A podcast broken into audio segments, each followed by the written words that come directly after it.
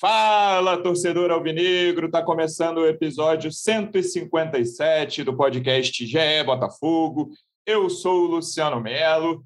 Já em clima de Natal, mas a torcida não quer saber de Natal, né? A torcida quer saber de reforços, quer saber de mudança de elenco. O Botafogo volta para a Série A e quero ver qual é o time que vai começar a Série A. A Série A começa mais cedo que o normal por causa da Copa do Mundo. Dia 10 de abril já é a primeira rodada. O Botafogo ainda não fez contratações, foram algumas saídas, poucas, mas o elenco ainda não tomou forma. A torcida está ansiosa, normal. Quase nenhum elenco tomou forma para o ano que vem ainda. Não acho que seja um absurdo. A gente está gravando aqui no dia 16 de dezembro. O elenco não ter começado a ser formado ainda. Mas tem bastante assunto. Estou recebendo aqui uma das repórteres que cobrem o dia a dia do Botafogo no GE. Como é que você está, Emanuele Ribeiro? Seja bem-vinda.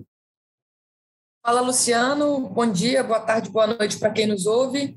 A torcida alvinegra está ansiosa, com razão, mas o clube já está se movimentando no mercado e a gente vai trazer aí as últimas novidades para a galera ficar bem informada e a gente comentar também o que vem por aí.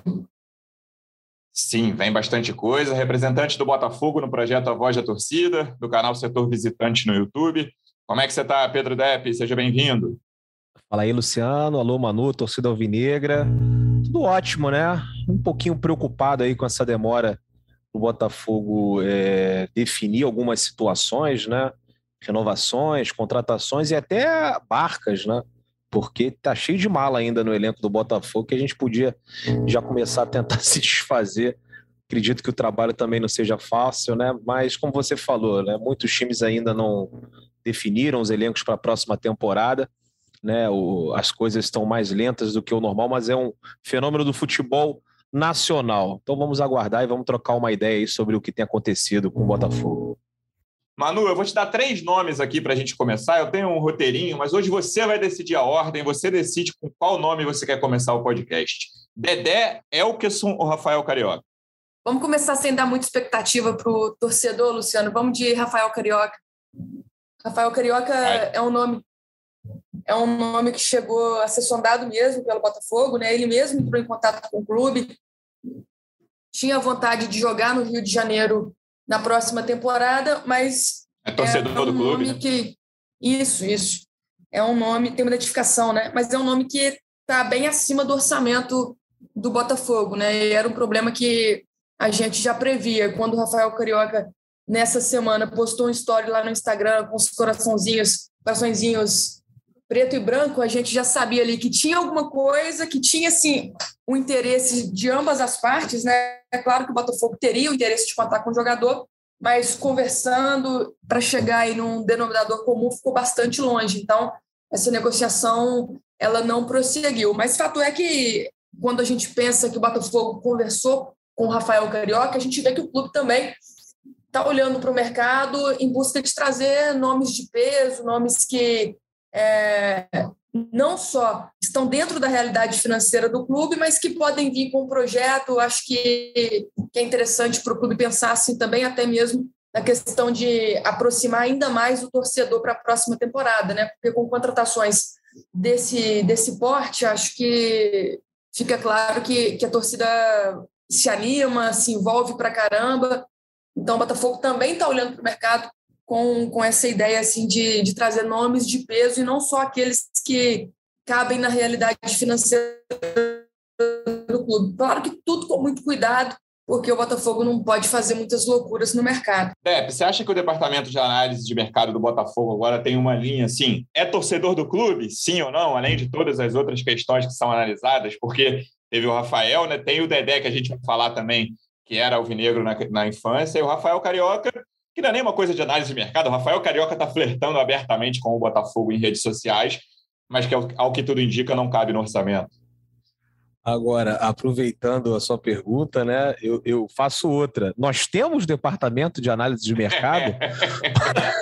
Porque o Freeland, no podcast aqui do GE, tinha falado, né, da contratação do Red Scout, que seria um sonho, que ele gostaria de concretizá-la até o final desse ano para conseguir ajudar o Botafogo a mapear o mercado em 2022, a gente não tem nenhuma informação né, com relação a isso. Então, nem sei quem que está lá no Botafogo, né, vasculhando esses nomes no futebol brasileiro, mas, como sempre, né, o Botafogo é um clube com muita dificuldade, Luciano, acaba apelando aí para a paixão de alguns jogadores, né, muitos deles até se oferecem, como é o caso do Rafael Carioca. Confesso que me empolguei quando eu vi o story que a Manu citou, mas depois eu fui pesquisar, né, na internet, né, questão de contrato do jogador. Ele quase acertou com o Grêmio antes dessa temporada iniciar, né, os salários giravam em torno de R$700 mil, o Tigres pedia US$5 milhões, então assim, na mesma hora eu já falei, não é para o nosso bico, né, a não ser que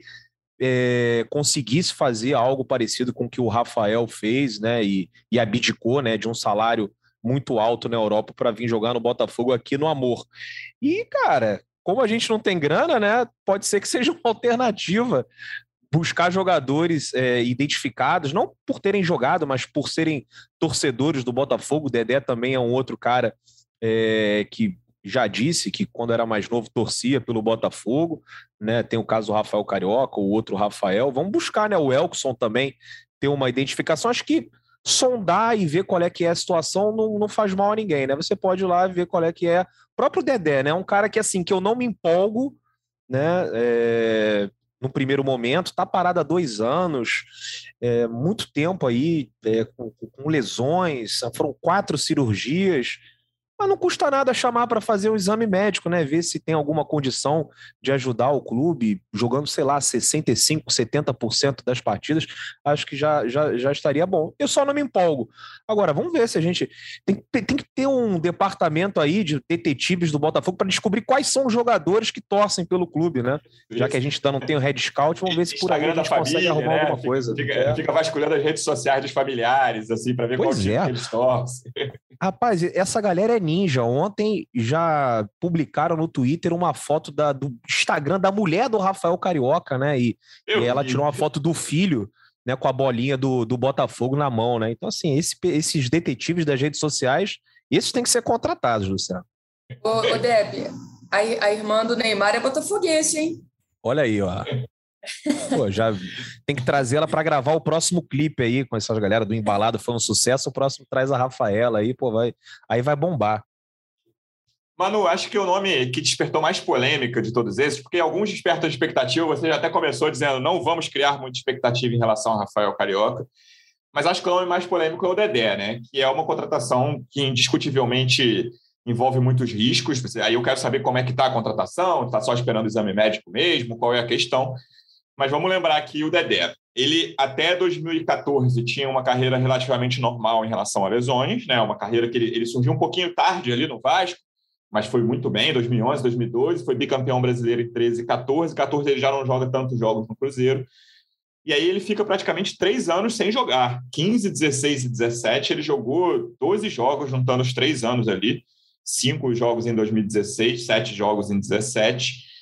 E aí, 18 e 19, ele consegue jogar minimamente, 43 jogos em um ano, 45 no outro, mas já não é o mesmo nível. Não vou nem falar que foi um nível baixo, assim, mas ele não conseguiu manter, assim, nem de perto aquele nível que ele teve ali entre 2011 e 2014. E teve outras lesões, né? Desde 2019, o Dedé não entra em campo. São 2 temporadas sem um jogo sequer, como o Depp já citou aí. Ele não entra em campo desde o dia 19 de outubro de 2019. Foi a última partida dele, 2 anos e 2 meses, né? Até a temporada começar vão ser 2 anos e 3 ou 4 meses. Assim, ele já foi o melhor zagueiro do Brasil. Não tinha muita discussão naquela época, principalmente de 2011 a 2013. No segundo ano do título do Cruzeiro, ele não foi tão bem assim, mas jogou bem. Mas de 2011 a 2013 não tinha muita discussão. O Dedé era o melhor zagueiro do Brasil, mas a gente está falando de temporada 2022, né? Como é que está essa situação? A diretoria espera os exames, já está tudo conversado. Em que pé está a negociação Dedé Botafogo? Sem dúvida, né, Luciano? O Dedé, numa boa condição física, numa boa condição clínica, é um reforço e tanto para o Botafogo. O negócio ele fez uma consulta clínica inicialmente, mas sem aprofundar muito em exames, só que ele viajou, né? Ele está indo para o México com a família.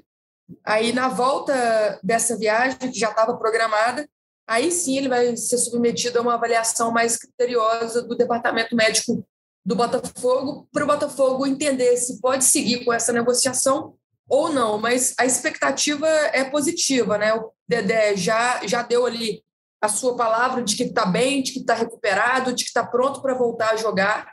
Então, o Botafogo vai confirmar isso com o seu departamento médico. A partir daí, digamos que começa a negociação, mas que já está com alguns detalhes, alguns termos bem definidos. Assim, o Botafogo quer um contrato de produtividade, que é normal para o caso do Dedé, né, que tem esse histórico sério aí de lesões nos últimos anos, e vai ser testado no Campeonato Carioca. Se ele conseguir ali cumprir as metas, atender as expectativas do clube e ser produtivo, né? Aí sim teria uma renovação automática até o fim da temporada. O próprio Dedé disse assim, me deixa jogar, eu faço um contrato de risco, eu só quero ter uma chance de voltar a atuar. Então, ele, numa boa condição, como eu disse, acho que seria um reforço muito legal para o Botafogo. E nessas condições que o Botafogo está fazendo, se ele for bem avaliado, passar por esses exames, acho que vale sim esse risco aí para testá-lo no Campeonato Carioca. É uma contratação, Depp, que parece ser meio 8 ou 80, né? Ou ele vai chegar e vai ser um zagueiro acima da média do futebol brasileiro, que mesmo, não estou nem dizendo que ele vai jogar o que ele já jogou, mas ou ele jogando assim, 60% do que ele já jogou, ele vai ser um zagueiro acima da média, ou ele mal vai entrar em campo, né, por causa de lesões, por tudo que ele vem convivendo nas últimas temporadas. O que você acha desse risco dessa possível contratação? É complicado sem saber os números envolvidos, né? O Botafogo, a gente sabe que quem acompanha o clube, né, que ultimamente a gente não tem feito contratos favoráveis ao nosso clube, né? Depois, não, vem aqui que é baratinho, não custa nada, né? Não, é contrato de risco, não é só até o final do ano, aí depois a gente descobre que é tudo cheio de gatilho, e um gatilho mais fácil que o outro, né, do cara conseguir atingir, né? Então, assim, eu fico meio receoso com relação a essa situação, mas de qualquer forma, como a gente vive esse momento tão difícil, fazer os exames, ver se ele está apto para jogar, também não acho que seja o fim do mundo. Vamos ver, né? O Dedé é um baita de um jogador. O Dedé é um cara que, se não tivesse essas lesões, com certeza teria jogado uma Copa do Mundo. Agora, provavelmente, estaria no futebol europeu, né? Um cara sensacional, né? Mas só que sempre fica com essa pulguinha atrás da orelha pro torcedor, né? A gente tem que tentar ver o que vai ser feito aí, né? Para no futuro, né, a gente poder comentar melhor. Porque o Botafogo, com essas situações contratuais, sinceramente, eu sempre fico um pouco preocupado. Tem um longo histórico em relação a isso. Manu, eu te dei 3 nomes no começo, falta um. Existe alguma coisa com o Elkeson? O Elkeson ficou livre lá na China, teve boa passagem pelo Botafogo, como o Depp já falou. Que eu saiba, ele não nasceu Botafogo, não é torcedor, mas é identificado com o clube. Como está essa situação especificamente? Identificado, é mais uma dessas apostas, né, do Botafogo de tentar convencer o jogador com um projeto. Há um interesse, isso o Botafogo assume, admite que há um interesse em contar com o jogador, claro, né? Seria um reforço importante até para uma posição que é hoje uma das mais carentes, né? Que vai perder jogadores importantes com esse fim de temporada. Mas ainda não avançou muito. O Botafogo está estudando ali um projeto para oferecer para o Elkeson e tentar atraí-lo para que ele venha com esse projeto em mente, né? Sem um investimento financeiro muito alto, porque o Botafogo não tem essas condições, mesmo no caso do Rafael Carioca, porém, os valores do Elkeson, o Botafogo poderia tentar ali adequar, até porque o jogador tem também o interesse de voltar a defender o Botafogo. Mas ainda a gente não pode dizer que está em estágio avançado, que o Botafogo está mantendo ali a negociação. Por enquanto, Luciano, foi só uma sondagem, e aí sim o Botafogo agora vai estudar uma forma de trazer o jogador, mas são 2 jogadores, tanto o Rafael Carioca quanto o Elkeson, são 2 jogadores que o clube gostaria de contar para a próxima temporada, com certeza. Agora, até onde vai essa negociação, a gente ainda não pode dizer, porque realmente começou como uma sondagem. A do Rafael Carioca, o Botafogo, já deu um passo atrás, a do Elkeson está ali, parada para estudar, para ver o que o clube pode oferecer para atrair o jogador. Ô, Luciano, às vezes eu fico pensando aqui, será que de repente a gente não está perdendo tempo indo atrás de alguns alvos irrealistas, né? Teve o caso aí, Rafael Carioca, um cara que ganha um salário muito alto, o próprio Elkeson, né? De repente a gente podia já estar, né, mapeando o mercado, indo atrás de outros nomes, né? Até o próprio Dedé, tudo bem, né? Fazer o exame, acho que não faz mal ninguém, já falei aqui 10 vezes, mas será que de repente não era melhor ir atrás de um novo Dedé, né? Dedé um dia jogou no Volta Redonda. Uma coisa que eu tenho falado muito nas lives é que eu perdi o preconceito com relação a esses jogadores de divisões inferiores, né? Os jogadores que estão na Série B, C, Campeonato Estadual. Se fosse 10, 15 anos atrás, eu falava, o Botafogo tem que trazer os principais destaques da Série A. Jogador de Série B não tem vaga. Um dia o Dedé jogou no Volta Redonda, o Vasco foi lá e pegou. A gente podia estar indo atrás de outros nomes, posições aí como a do Elkeson, enfim, outros casos especulados, como o próprio Rafael Carioca ali, que é um volante, né? E a gente está perdendo tempo. A realidade é que falta quanto tempo aí para a estreia? Falta quase uns 40 dias, né? Pouco mais aí de... Isso, 40 dias. 40 dias. De janeiro, assim, começa o Carioca. Quais são os volantes do Botafogo? Não tem. O Oyama a gente não sabe se fica ou se vai embora. O Barreto também não sabe. O Criciúma pediu um valor alto ali pelo que ele vale. No Pedro Castro já foi para o Cruzeiro. Atacante a gente também não tem nenhum atacante. O Navarro provavelmente vai embora, o Rafael Moura se ficar, aí eu peço demissão aqui da Globo. Né? Então, assim, fica tá lento, né? Tá meio lento assim, o negócio, né, cara? É então, eu tinha... Depois desses 3 primeiros nomes, eu tenho outros nomes ainda, mas eu faço um roteiro que são tópicos, assim. E aí o tópico era perfil de elenco. Eu vou fazer a pergunta para você, Depp. Porque eu acho essa montagem de elenco do Botafogo 2022 muito delicada, cara. Porque o Botafogo, em 2021... assumiu, na minha opinião, corretamente, assim, olha, a gente vai contratar jogador barato, é o que dá para fazer, o Botafogo está muito ferrado financeiramente, diminuiu muito a receita caindo para a Série B, e vai fazer o que dá, e vai no Barreto, por exemplo, no Oyama, no Diego Gonçalves, no Daniel Borges, enfim, todo mundo no Chay, todo mundo que o Botafogo trouxe em 2021, boa parte deles deu certo, alguns não deram certo, e tá tudo bem, para jogar a Série B foi mais do que suficiente, depois daquele começo difícil, o Botafogo subiu tranquilamente.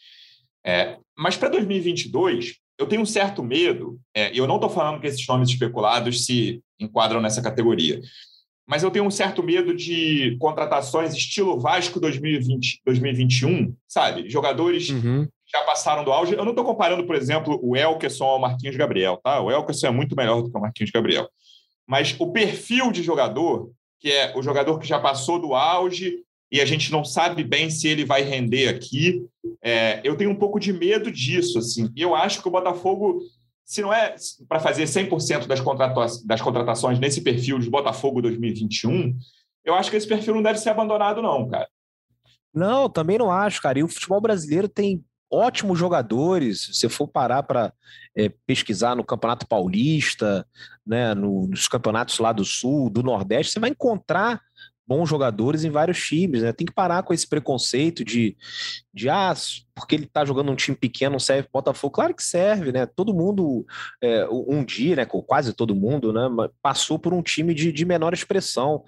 Só você pegar aí o Campeonato Brasileiro, se você ver, fizer um levantamento, né, dos jogadores revelados, onde que eles começaram, quantos começaram no... São só 12 grandes, né? Então, assim, para alimentar o mercado, tem que ter muito time pequeno aí, né, revelando bons jogadores. E tem agora, não tem um Red Scout aí, a gente fica aqui 5 podcasts seguindo falando Red Scout, Red Scout, Red Scout. Outro dia eu fui ver o departamento do Flamengo lá no site deles, só nesse de análise de mercado, são 6 funcionários, né? Tem um Red Scout, tem mais 5. Quantos tem no Botafogo? Nenhum. Então fica complicado você conseguir encontrar bons valores. Você acaba ficando refém, né, de oportunidades do mercado, como é o Elkeson, cara que tem identificação, o Dedé, um jogador aí que é do estado do Rio de Janeiro e torcia pelo Botafogo e está numa situação, né, física que todo mundo já conhece, que não é muito boa.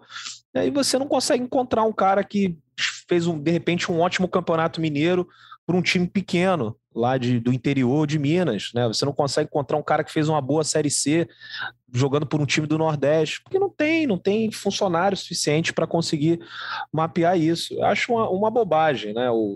A gente ficar simplesmente buscando grifes e medalhões. Esses caras, hoje em dia, eu acho que eles deixam mais dívidas do que trazem títulos, né? Então, olha o exemplo do Atlético Goianiense, olha o exemplo do América Mineiro.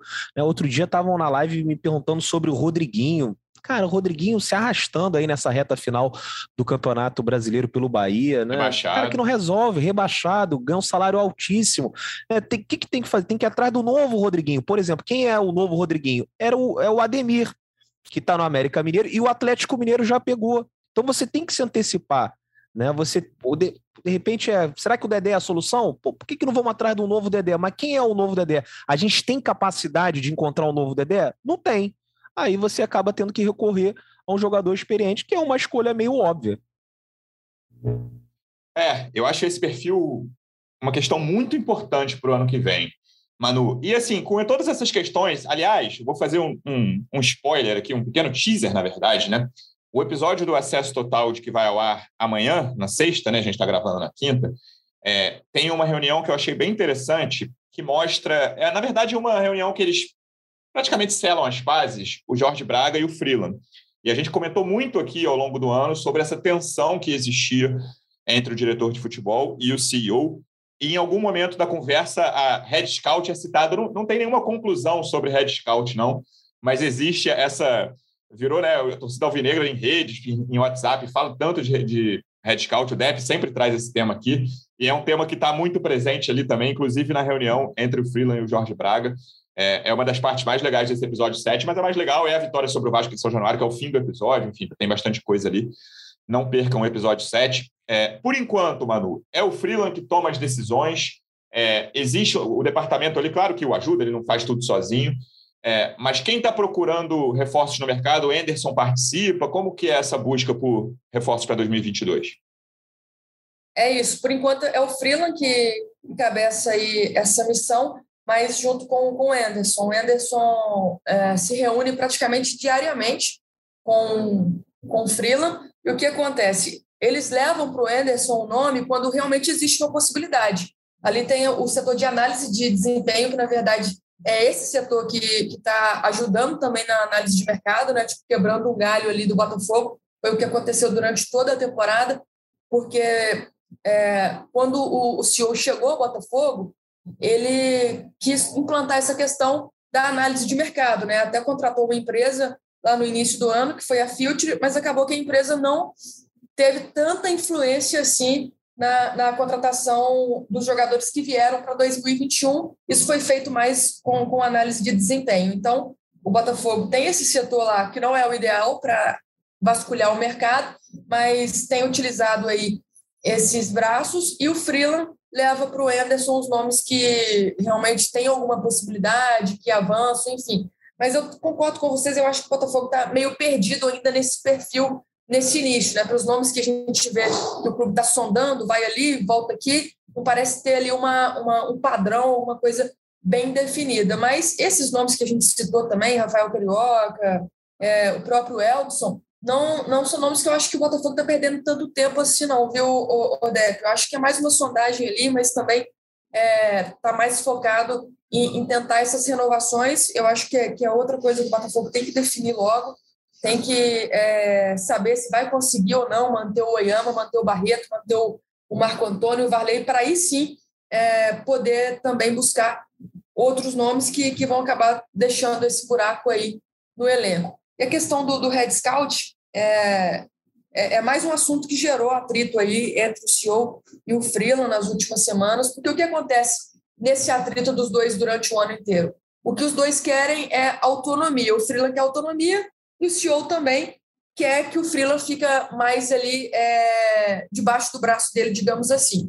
Porém, quando o Freeland chegou, antes do CEO, o Ducésio prometeu para ele autonomia. Foi o Ducésio até deu entrevista, inclusive na apresentação do Freeland, falando sobre autonomia do diretor de futebol. E quando o CEO chega, as coisas mudam um pouquinho. Então, atenção durante o ano é essa busca por autonomia. E o que o Freeland quer agora também é essa autonomia para definir o elenco que vai disputar a Série A em 2022. Então, o perfil de profissional que vem para ser o Red Scout é isso que está gerando ali um atrito interno. O dinheiro já foi liberado, as negociações estão acontecendo, pelo que eu conversei essa semana, existe já um avanço para trazer esse nome, mas o que faltava ainda era definir qual seria a nomenclatura usada, se seria mesmo um Red Scout, se seria um gerente de mercado, tudo isso dependendo da verba que o Botafogo tem à disposição. Você vai conseguir pagar um Red Scout, que é um profissional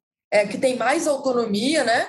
Mas é um profissional mais caro, ou você vai ter que trazer ali um gerente de mercado, aí esse gerente de mercado estaria mais ligado ao departamento de futebol. Mas o Botafogo está se movimentando, sim, para buscar esse nome. Enquanto isso, o Depp, vai até surgindo também outros nomes, né? Outras sondagens, consultas, enfim, tem muitos nomes ali na mesa do departamento de futebol sendo analisados. A gente falou no último podcast sobre o Breno, e surgiu aí também ontem o Matheus Vargas, que é do Fortaleza, né? O que acontece com o Matheus Vargas é que o Botafogo ficou muito perto de fechar com ele, de contratar ele para 2022, mas agora teve uma reviravolta aí no fim, que ele optou por renovar com o Fortaleza. Então, o Botafogo espera essa negociação entre ele e o Fortaleza. Caso não aconteça essa renovação, aí sim o Botafogo volta a essa conversa com o Matheus Vargas. Enfim, são muitos nomes, muitas coisas acontecendo ali, mas acho sim que o Botafogo já deveria estar mais próximo de fechar com esses reforços para 2022. Tem a questão do dinheiro também, que a gente vem falando aqui. O presidente está tentando viabilizar essa verba. Enfim, são muitos elementos nessa montagem de elenco. E uma coisa, Manu, o Matheus Vargas é mais um jogador que atuou com o Anderson Moreira, né? E o Freeland tinha falado aqui no podcast também sobre criatividade. E a gente não vê criatividade, a gente vê o Botafogo aí na mão das indicações do técnico. Assim, o Botafogo, cara, acabou de sair da Série B. Assim, a Série B tem muito jogador que pode ser competitivo em Série A. A gente fala, os times são mais fracos, é óbvio, né? Eu vou ficar repetindo a obviedade aqui. Mas, assim... o Matheus Vargas é um cara que, assim, eu acompanhei razoavelmente, consideravelmente as duas últimas temporadas dele. Eu gostei dele no Atlético Goianiense, na temporada 20, e no Fortaleza eu não achei que ele rendeu, sabe? Tenho dúvida, assim, talvez um cara para ser reserva ali, ajudar de alguma forma, mas não é uma contratação que eu faria. Pelo jeito nem vai fazer, porque ele resolveu renovar com o Fortaleza, ainda não está 100%, mas está encaminhada a renovação dele lá. Eu acho esse tipo de perfil aí que o Depp falou, cara. É claro que, né, pô, seria importante ter dois caras de referência, assim, talvez um atacante ali para meter gol, mas né, o atacante é a posição mais cara do futebol, né? Como o goleiro é mais barato, o atacante é mais cara. Então, complica esse tipo de negociação. O Botafogo não tem dinheiro para trazer um cara que ganha, sei lá, R$400 mil hoje e te garanta 30 gols no ano. É ótimo garantir 30 gols no ano, mas se não tiver o orçamento, não tem. Então, esse tipo de contratação me preocupa um pouco, mas vamos ver. Eu queria que o Botafogo já tivesse anunciado os destaques da Série B, por exemplo, sabe? 2 caras, 3 caras ali que fizeram boa Série B. Fica uma sensação, né, Luciano? Eu até disse no início do podcast, né? Vocês falaram aí, é uma situação geral do futebol, né? Não tem ninguém aí muito avançado no quesito anúncio de contratações, a não ser o Cruzeiro, né? O Fluminense também anunciou ali alguns jogadores e tal. E o Cruzeiro, esse pacote também não é algo... eu acho que o Botafogo deve fugir desse tipo de jogador. Isso. Mas, assim, dá uma sensação que o Botafogo perdeu tempo, né? A gente tinha aquele acesso garantido 3 semanas antes do campeonato acabar e acho que todo mundo sonhava que o Botafogo conseguisse definir algumas situações, principalmente renovações. A Manu falou aí sobre renovação do Varley. A gente não consegue nem renovar com o Varley. Olha só, né? Essa indefinição para saber quem fica, quem vai embora. Então, se não tivesse contratado ninguém, mas tivesse renovado e conseguido ali manter uma espinha dorsal, né? Vamos supor, vai ficar aqui o Oyama, o Marco Antônio e o Navarro. Mas não contratou ninguém. Você fala assim, beleza. né? Já temos aí um esboço de um time para 2022, mas não tem esse esboço, não vieram as contratações e os caras que têm que ir embora também estão demorando a ir embora, né? Então a gente fica um pouco receoso com relação ao mercado do Botafogo. Esse é o principal ponto do atraso. Eu não acho um absurdo dia 16 de dezembro não ter nada, mas o Botafogo garantiu acesso dia 15 de novembro, né? E, por exemplo, os outros clubes que estavam jogando Série A até dia 9 de dezembro. O Botafogo teve 3 semanas ali de adiantamento em relação aos outros clubes da Série A e não aproveitou, né? Já dá para cravar que não aproveitou. Pode fazer um ótimo time para o ano que vem, mas dá para cravar que não aproveitou esse tempo. E aí, mano, outro tema muito polêmico, talvez o mais polêmico dos últimos dias, é a provável, a gente estava falando de Fortaleza aqui, Matheus Vargas, a provável venda do Benevenuto para o Fortaleza, né? Ele já jogou a temporada 2021 lá, foi muito bem, fez um ótimo brasileiro, Fortaleza foi para Libertadores, mas os valores, cara, assim, 4,5 milhões, a gente publicou, outros veículos publicaram, eu esperava, de verdade, eu esperava que o Botafogo fosse tirar, se conheço a situação do Botafogo, sei que o poder de barganha é mínimo, mas estava esperando uns 10 milhões de reais aí do Botafogo. Pode ser que eu esteja, né, completamente alucinado de valor de mercado, mas pelo que a gente observa, eu achei os valores muito inferiores até agora. E o problema disso tudo é que 4 milhões e meio e boa parte dessa grana ainda vai ser utilizada para quitar dívidas que o Botafogo tinha com o empresário do jogador. Então, nem vai receber esses 4 milhões e meio. E vai ficar com 10% dos direitos econômicos para uma venda futura do Marcelo Benevenuto. É um jogador que o Fortaleza queria muito, né? Que realmente fez uma temporada muito boa lá, os dois queriam que ele permanecesse, tanto o Marcelo quanto o Fortaleza, então acho que o Botafogo poderia ter também negociado melhor essa venda. Mas é aquilo que você falou, assim, o Botafogo, infelizmente, nesse momento, não está conseguindo nem bater muito o pé, né? Essa negociação ela se arrastou por várias semanas, assim, até chegar nesse valor de 4,5 milhões, já está acertado, isso vai acontecer, mas pegou muito mal para o clube, né? Quando veio à tona aí na quarta-feira, essa negociação, a torcida caiu em cima porque realmente todo mundo esperava que o Botafogo negociasse o Marcelo Benevenuto por um valor maior, mas o que acontece também, Luciano, é que se o Botafogo não negociasse ele com Fortaleza, ele teria que voltar, né, desse empréstimo aí. O salário dele é alto, ele tem outros problemas, né, tem um desgaste aí com a torcida, com o clube, tem a questão dos problemas disciplinares. Então o Botafogo pesou tudo e achou melhor já despachar, já realizar esse negócio aí por esse valor que realmente não agradou. Pois é, mas será que não tinha mercado, né, Depp? A gente está falando, por exemplo, passamos, né, quase o segundo semestre inteiro falando como é terrível perder uma revelação de graça, que é o Navarro, e aí uma revelação, mal ou bem, né, com todas as questões que o Benevenuto teve em 2020 no Botafogo, desde 2017 lá, ele chegou a fazer ter bons momentos no Botafogo e fez um brasileiro muito bom no Fortaleza, uma Série A. Eu acho meio assustador o Botafogo pensar que não tinha valor de mercado para vender um jogador por mais de 4 milhões e meio. E outra coisa, a projeção do Botafogo é fazer 60 milhões de reais em vendas, né, orçamento 22. Exatamente, na próxima temporada. Então, assim, se você for pegar o elenco do Botafogo, quem tem aí para você conseguir uma grana? Né? O Canu, o Benevenuto e os moleques da base, né? O Matheus, Cauê, né? E companhia. Acho que esses moleques da base não serão vendidos agora. Então, acho difícil o Botafogo conseguir, né, atingir essa meta aí para a temporada 2022. Com relação aos valores, né, são 8 milhões e pouco, né, o valor do jogador no total, 8 milhões e pouco, o Botafogo vendeu 55% por 4,200, pega 2 e pega 2,5, né, perdão, 4 milhões e meio, pega 2,5 e 2 milhões são para bater dívida de empresa, com empresário. Isso é uma coisa que eu acharia legal o Botafogo vir explicar.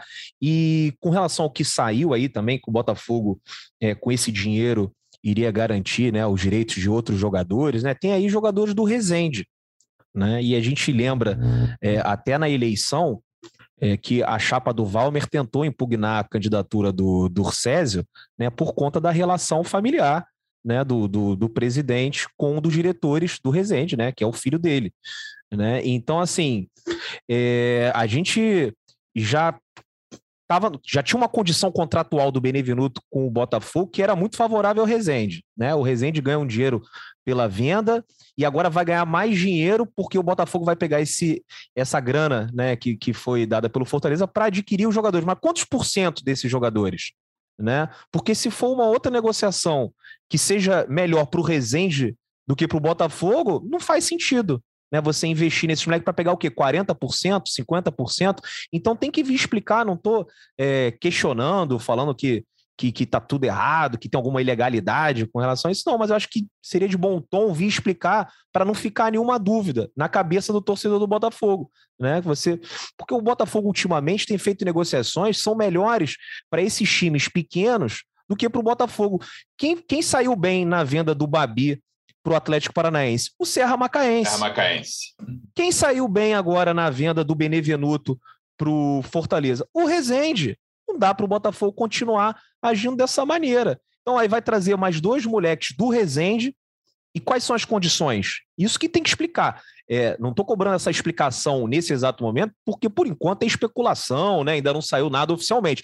Mas assim que sair, a diretoria do Botafogo tem que explicar tintim por tintim, né, do que vai ser feito com essa grana, começar pelo dinheiro, né, da dívida com o empresário, por que tem que ser quitada agora, né, e também como que em quais condições a gente vai adquirir os direitos desses jogadores. Se for assim, 40%, 30%, não vale a pena, porque se eles forem bem, o que vai acontecer?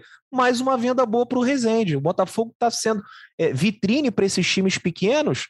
E no final, a gente é feito, perdoa a palavra, mas a gente acaba sendo feito de otário, né, cara? Pô, pro Serra Macaense, pro Resende, né, e tantos outros times, não tem condição assim, não vai conseguir nunca, né, resolver os problemas financeiros.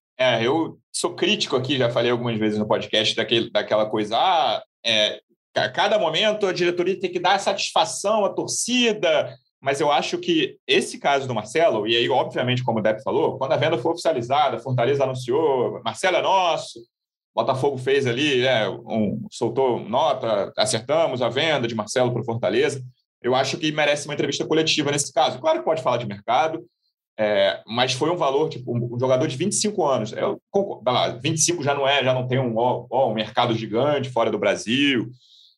Mas com certeza aqui no Brasil, por exemplo, o cara entrou em um monte de seleção de Brasileirão de Série A, um monte de gente colocou.